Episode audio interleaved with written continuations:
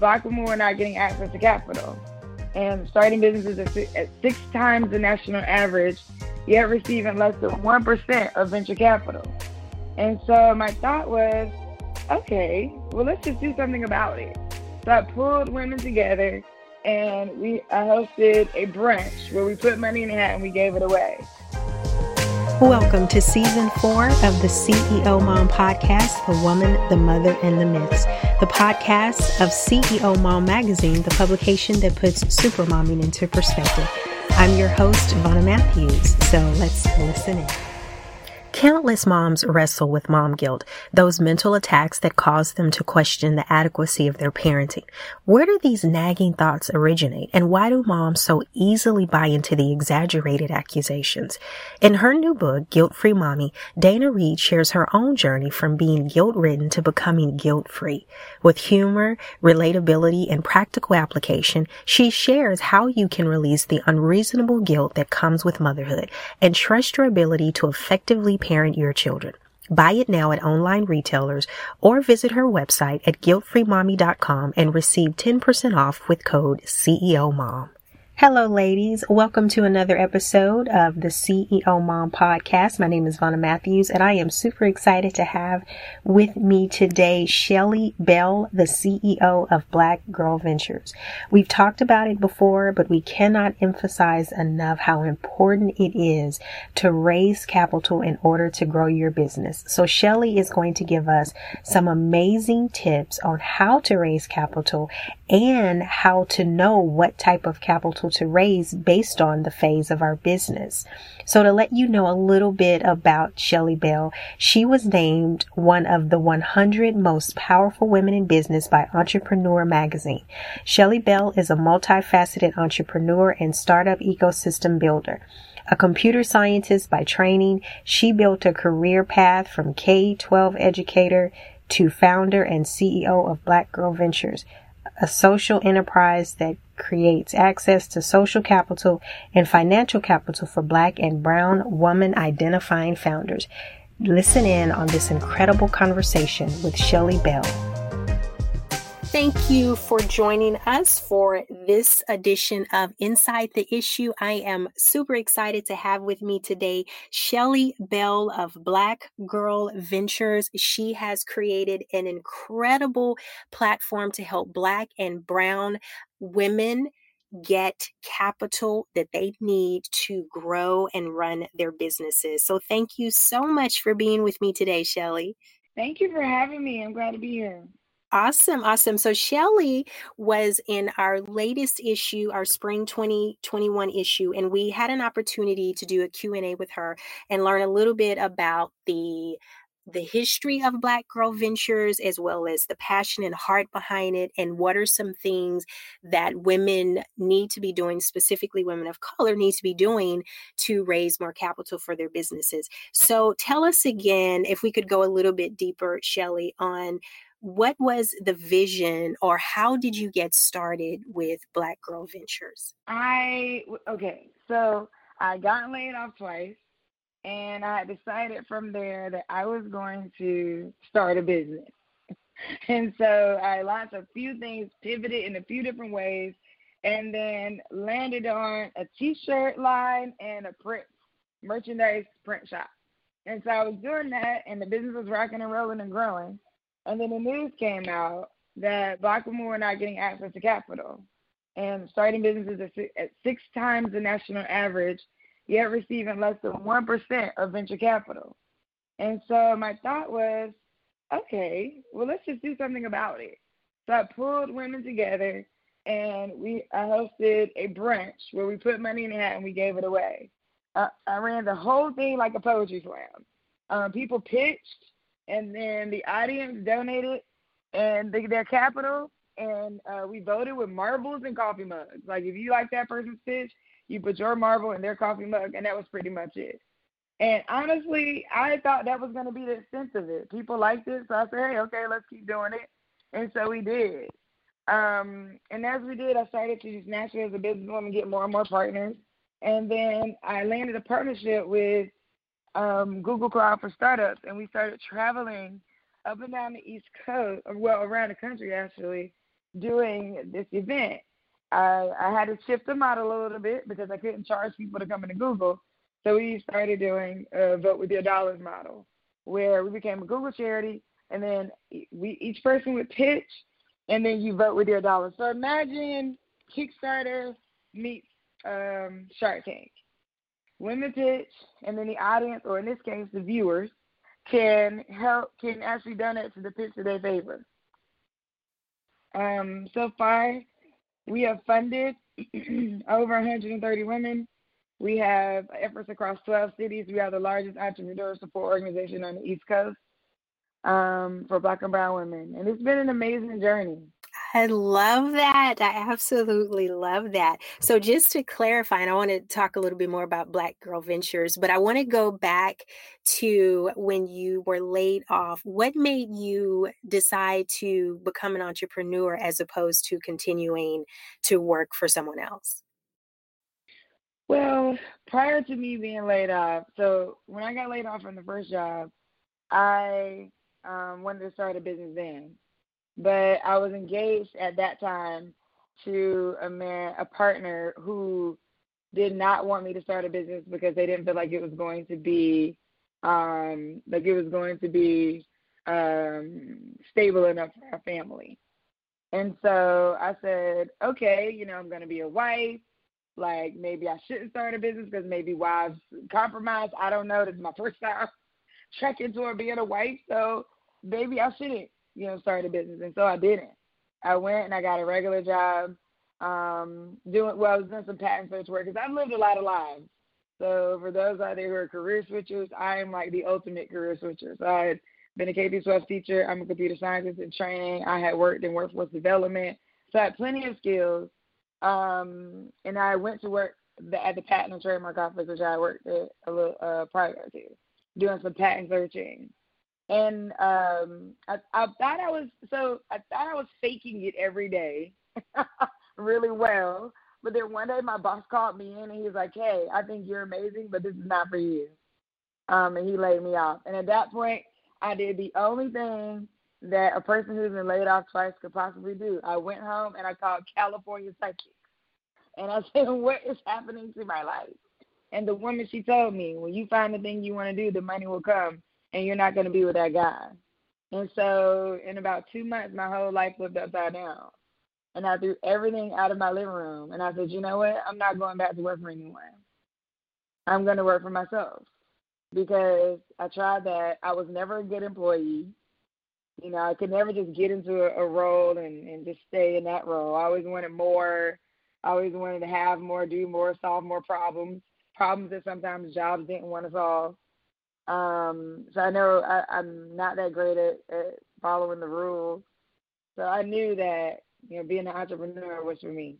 You definitely are not meant to be put into a box. And so I am so glad that you took the chance and moved forward with building your own brand and building your own business. So let's talk a little bit more about Black Girl Ventures. So we know that you have experienced a lot of success with this this capital raising platform what have been some of the challenges of continuing to build this platform specifically as it relates to raising money for black and brown women i know the journey firsthand because i you know i'm an entrepreneur i'm a founder first uh, you know, well, I'm, I'm a lot of things. I'm a woman. I'm a mom. I'm a, you know, I'm a sister. I'm a cousin. I'm a daughter. So I think eh, I know the journey firsthand of what it means to try and raise capital, try to make money, try to make revenue, try to build a product. You know, during the time when I was building my print shop, I learned a lot. I learned a lot about how to interface with customers. I learned a lot about like uh, what it meant to be able to sell. I learned a lot about um, what like all the things that was required to run a business. And so when I launched my my print shop, my mom actually invested her tax return, and that's how I got the access to capital to. I'm sorry, my mom invested her retirement, and then I used my tax returns to buy my own machines, and that's how I was able to secure the capital that allowed me to build a print shop. So I mean, knowing that firsthand and the, the lack of access to generational capital. So you know, for example, in Boston, the average net worth of a white family is two hundred and forty thousand dollars. Well, the average net worth of a black family in Boston is eight dollars. So, I mean, there's so many factors that play into why what we do is necessary. Um, I built a proprietary tech platform out to actually um, handle the, the fundraising piece of it, to handle the voting and the donating, so that we can gamify pitch competitions and therefore get more people in, involved from a civic engagement standpoint.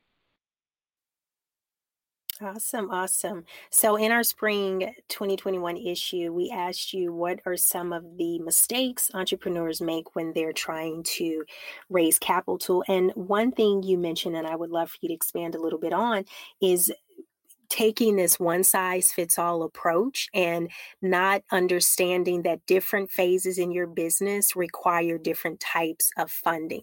Can you talk a little bit about some of those types of funding and how do women know when it's time to acquire a certain type of funding? Yeah, great question. So there are so there's different types of capital. So there is uh, manufactured capital, with is machines. There's financial capital. There's human capital, which is talent. There's social or cultural capital, which is um, your ability to navigate and grow a network. Um, and there's also dilutive capital, which is so a part of the financial capital is dilutive and non-dilutive. Dilutive capital would be like these like venture capital um, or um, um, angel investing, and non-dilutive capital is like it could be bank loans or grants or um, kind of friends and, and family capital. So if you're just starting out, depending on your, the trajectory of your business, a lot of times people are raising what's called friends and family capital which is challenging for black and brown founders of underrepresented groups because you don't have um, generational capital happening throughout your family, so it's hard for you to be able to raise that capital. Um, so you're you're finding other ways to do it. You you know when it comes to capital, you also have leverage. One of the reasons why I bought my own machine is because I could leverage those machines to get more capital um, through insuring them, renting them out, things like that. Um, so so thinking about what you need at what moment. When you're starting out, you got to ask yourself like, am I sure on the business model? So first things first is if you, it'd be awesome if you do have you know, uh, cousin people in your family that you that can float you, you know, um, a few few thousand dollars, twenty thousand dollars for you to try your idea out. That's great, right? Or just try it out, figure it out, figure out the business model you have a lot to learn along the path as to whether or not this business model will bring revenue. Is it a business model that makes sense to scale? How big do you want to scale? Like at some point, you need capital to float you. At some points, you need a larger amount of capital so you can actually um, kind of double and grow and expand, open up new offices. It really depends on like where you are in your stages. There is a tool online, and it's on my blog so if you go to imshelleybell.com and go to my blog, the tool is there. It's by Village Capital and it's called um, Abaca. And you can actually look at the different criteria and it can actually help you figure out where you are in your journey and what kind of capital you need in that journey. So imshelleybell.com to click on the blog and then there's a, a tool there that'll help you figure out where you need to be. We'll definitely include that in the show notes because people definitely need to know at what phase in their businesses they should raise capital. There are a lot of people out there talking about how they were able to start their businesses without any money. What is your perception of starting a business with no money or going into it not understanding the need of capital to grow? Is it dangerous to entrepreneurship? Here's the thing costs associated are not just about actual cash dollars. So even if you consider like, oh, I started my, my business with no quote unquote zero dollars, but that time that you put in, that's still equity that you're putting in. Like that still counts. Like you your time matters and every every hour that you're being paid for in a job, that's your time. Right? It's the same thing with entrepreneurship. That's no different. So it's highly unlikely that somebody started with no money, meaning like zero dollars, even if it was a very, very low amount. At the end of the day, at some point, you're going to need an infusion of capital. whether it comes from your revenue or it comes from loans or grants or from borrowing money from people or you know or or uh, pulling in money from somewhere. Even if you're like getting the money, putting it back into the business, you're going to have some have to have some type of capital. Yes, I think the message does get lost and I think it does present this idea that as long as you can get started, you're okay. And I feel like, especially in our communities, because we are so far behind and we get that capital at such, it's, I mean, as you've mentioned, less than 1%, we do have to kind of shift our mentality a little bit to understand the need to raise capital. And I think from a lot of the women that I speak to, that sometimes that's not always as a parent for that everyday brand new entrepreneur. That, yes, no matter how much you needed to start, that growth you have you absolutely have to raise capital. And that's something that we try to really put out there um, with CEO Mom Magazine. So I'm so excited to have you here with us today to share um, just the need and the different ways you can do it. So, how can w- women who want to get connected to Black Girl Ventures and want to raise money that way, how can they get connected? How can they get started with Black Girl Ventures? Yeah, they can visit us online at www.blackgirlventures.org. Um, you know, they can also we have a few communities online, so they can join our Facebook group, which is open. Uh, we heavily moderate it though, and then uh, um, just to keep it clean, so everybody's delivering, getting really great information. And then we have our BGV Connect membership, so they can go to check check out our website. And if you're looking for capital, you know, apply for the for the capital opportunities that we have. So we, we focus on capital, community, and capacity. For capital, we have BGV Pitch. But for our capacity, we have a nine month fellowship. And that fellowship comes with a 10K stipend. And it's focused on not just being business owners, but being business leaders.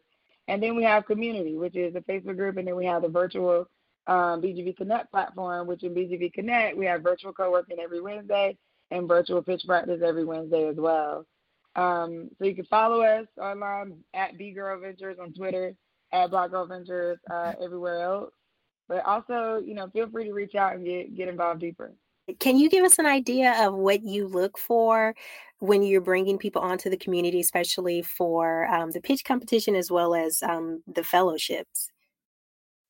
Yeah, for the pitch competition, you have to be at least a year in business. You have to be generating some revenue. Um, we don't do idea phase for the pitch competition, but for the communities, you can be at any phase. Um, the great thing about a community is that there's a lot of peer mentoring.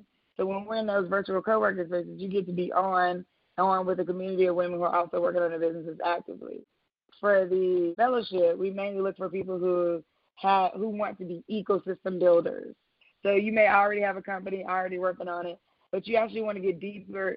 You get, want to get more deeply connected to your to your ecosystem locally because you want to help other Black and Brown women founders thrive, or you want to thrive yourself.